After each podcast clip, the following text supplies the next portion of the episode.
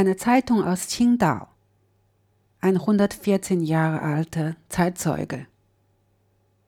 Eine Kooperationsvereinbarung zwischen der Stadt Freiburg und dem Innenbezirk Shinan der Stadt Qingdao ist Ende Oktober unterzeichnet worden.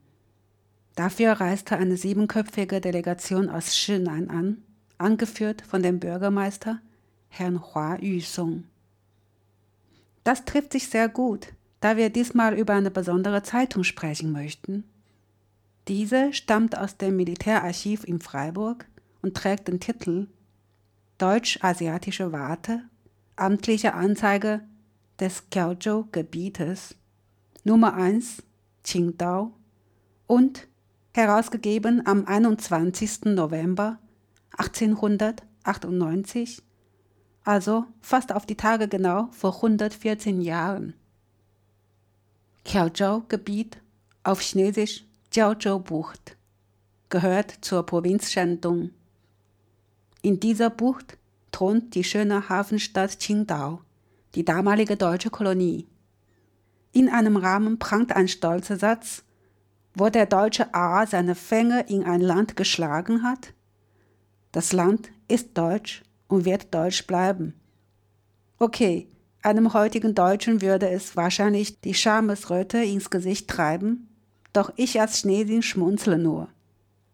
Die Autoren konnten nicht wissen, dass die Qingdao bereits nach 16 Jahren an die Japaner verliehen würden.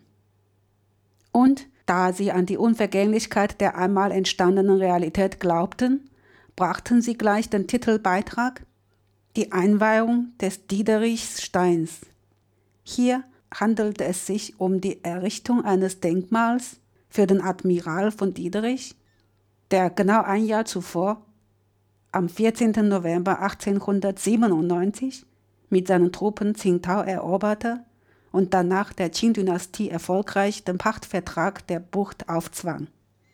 Abgesehen von dem vorliegenden Orden des Imperialismus hält sie mir als Zeitzeuge dennoch einige erfreuliche Entdeckungen bereit. Insbesondere der Beitrag Die Lage in Peking, datiert am 5. November, der von dem Staatsstreich am 21. September sprach und einen ausführlichen Lagebericht liefert. Blättern wir in dem Geschichtsbuch, so wissen wir, dass ein Umbruch im Jahr 1998 in China stattfand. Vorhergegangen waren zwei Opiumkriege, eine Seeschlacht gegen Japan, wobei China immer der Besiegte war. Schmerzvoll musste China seine Rückständigkeit eingestehen, die ausländischen Barbaren ins Land lassen, diesen Privilegien einräumen und nicht zuletzt viel Geld als Kriegsentschädigung bezahlen. Das Reich steckte in einer nie dagewesenen Krise. So riefen die ersten intellektuellen Beamten, unterstützt von dem Kaiser Guangxu, zur Erneuerung und Reform des Staates auf, darunter Kang Youwei, Liang Qichao, Wen Tonghe, Tan Sitong und so weiter. Na, welcher Chinese kennt diese 100-Tage-Reform nicht? Diese wird so genannt, weil sie nur 100 Tage überlebte. Die mächtige Kaiserin Witwe schlug zu, stellte Kaiser Guangxu unter Hausarrest und ließ die reformwilligen Beamten inhaftieren, verbannen oder hinrichten. Den Bericht zu lesen ist so, als würde man zur Rückseite des Mondes gehen. Interessant und amüsant sind auch die Inserate. Frisch eingetroffenes Bier und Mineralwasser aus der Heimat, Hotel- und Gastronomieangebote, die ersten Speditionen und Industriekaufleute, die sich im Fernosten niederließen. Last but not least die unübersehbaren Heiratsanzeigen der Kaufleute, die in der deutschen Heimat nach einer guten Partie suchten, am besten mit Vermögen. Damals kam wohl kaum einem germanischen jungen Mann in den Sinn, dass die Chinesinnen mit ihren schwarzen Haaren und braunen Augen ebenbürtige oder gar heiratsfähige Mitglieder des weiblichen Geschlechts seien. Halten wir uns die Vergangenheit wie einen Spiegel vor die Augen, so blicken wir auf den Weg zurück, den die Menschheit gemeinsam gegangen ist, manchmal sogar freiwillig. 一份来自青岛的报纸，一个一百一十四岁的历史见证。今年十月底，弗莱堡市和青岛市南区签订了友好城市协议。为此，市南区政府代表团一行七人来到了我们美丽的城市，在本地报纸上都有详尽报道。这真是所谓的无巧不成书。在今天的地平线节目里，我们的题目是一份比较特殊的报纸。该报纸来自弗莱堡的军事档案馆，名字叫做《Deutsche Asiatische Warte》，Amtliche Anzeige des Kielzoo-Gebietes，第一期，出版地为青岛，出版日期一八九八年十一月二十一日，也就是说，从我们今天节目播出往回算，整整一百一十四年。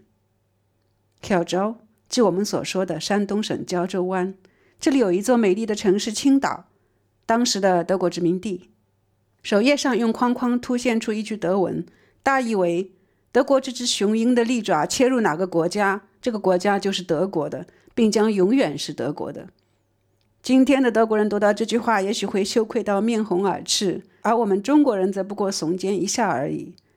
当时这位主编先生可能做梦也没想到，仅仅过了十六年，青岛就在一九一四年一战期间被日本占领。某种现实一旦形成，就必然能够持续下去。基于这种心理，报纸的头版头条详尽报道了在青岛落成迪德里希石碑的揭幕仪式。迪德里希是当时德国海军一位元帅，在1897年11月14日，德国海军在他带领下占领胶州湾，并在以后的一年中成功对清朝政府施压，租借了胶州湾为德国殖民地。尽管殖民主义、帝国主义的气息令人作呕，该报纸仍然有作为历史见证人的价值。例如，他刊登了一篇题为《北京局势》的报道，就当年九月二十一日发生的所谓政变以及当时的北京局势做了详尽报道。翻翻史书就知道，当时的中国正面临一个前所未有的民族危机：两次鸦片战争和对日战争的惨败，使得大国的颜面尽失，国门大开。外国人在中国土地上享有种种特权，同时要支付高昂的战争赔款。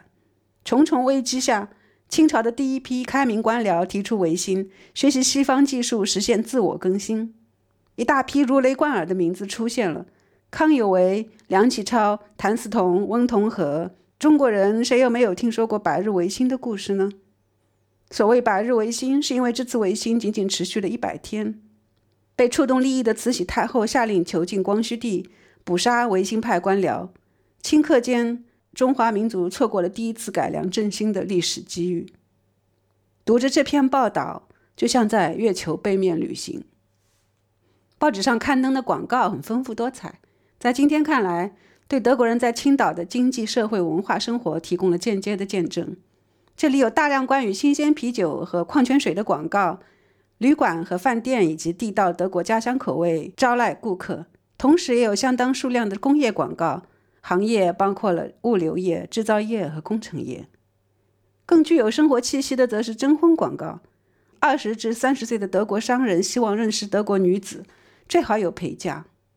想来，对于那时的日耳曼商人而言，满大街黑头发、黑眼睛的中国女人低人一等，不属于可婚嫁的异性之列。将历史镜子一样举在眼前，我们看到人类共同走过的道路，不管是自愿还是被迫，